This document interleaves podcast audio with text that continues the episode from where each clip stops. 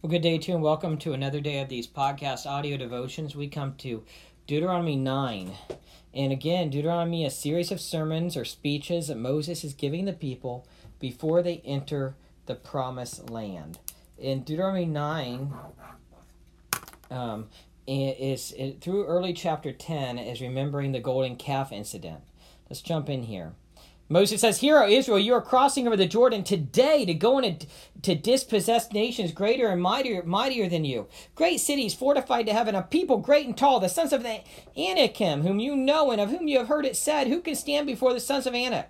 Know therefore today that it is the Lord your God who's crossing over before you. As a consuming fire, he will destroy them, and he will subdue them before you, so that you may drive them out and destroy them quickly, just as the Lord has spoken to you.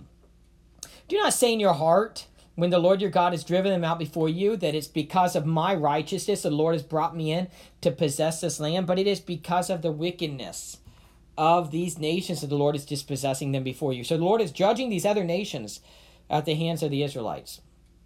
Verse 5, "It is not for your righteousness or for the uprightness of your heart that you are going to possess their land, but it is because of the wickedness of these nations that the Lord your God is driving them out before you, in order to confirm the oath which the Lord swore to your fathers, to Abraham, Isaac, and Jacob. Know then, it is not because of your righteousness that the Lord your God is giving you this good land to possess, for you are a stubborn people. Remember, do not forget how you provoked the Lord your God to wrath in the wilderness from the day that you left the land of Egypt until you arrived at this place. You have been rebellious against the Lord.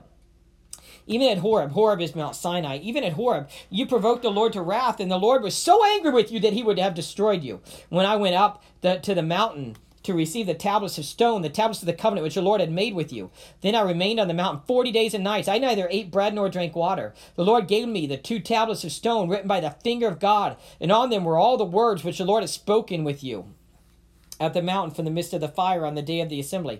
It came about at the end of 40 days and nights before the Lord gave me the 2 tablets of stone, the tablets of the covenant. Then the Lord said to me, 'Arise, go down from here quickly, for your people whom you brought out of Egypt have acted corruptly. They have quickly turned aside from the way which I commanded them. They have made a molten image for themselves.' The Lord spoke further to me, saying, 'I have seen this people, and indeed it is a stubborn people. Let me alone.' The Lord is saying, 'Let me, him alone, that I may destroy them and blot out their name from under heaven. And I will make of you a nation mightier and greater than they.' So I turned and came down from the mountain while the mountain was burning with fire, and the 2 tablets of the covenant were in my 2 hands. And I saw that you had indeed sinned against the Lord your God. You had made for yourselves a molten calf. You had turned aside quickly from the way which the Lord had commanded you. I took hold of the 2 tablets and threw them from my hands and smashed them before you.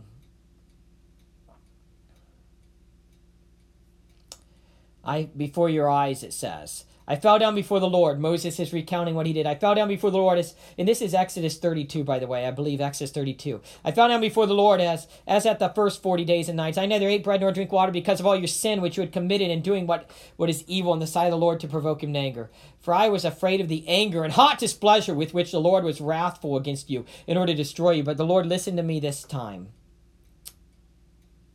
The Lord listened to me that time also," he says. "The Lord was angry enough with Aaron to destroy him, so I also prayed for Aaron at the same time. I took your sinful thing, the calf which you had made, and burned it with fire and crushed it, grinding it very small until it was as fine as dust. And I threw its dust into the brook and that came down from the mountain.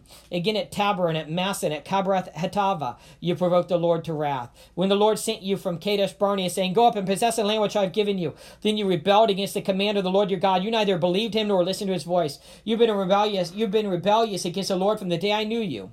So I fell down before the Lord the 40 days and nights, which I did because the Lord has said he would destroy you.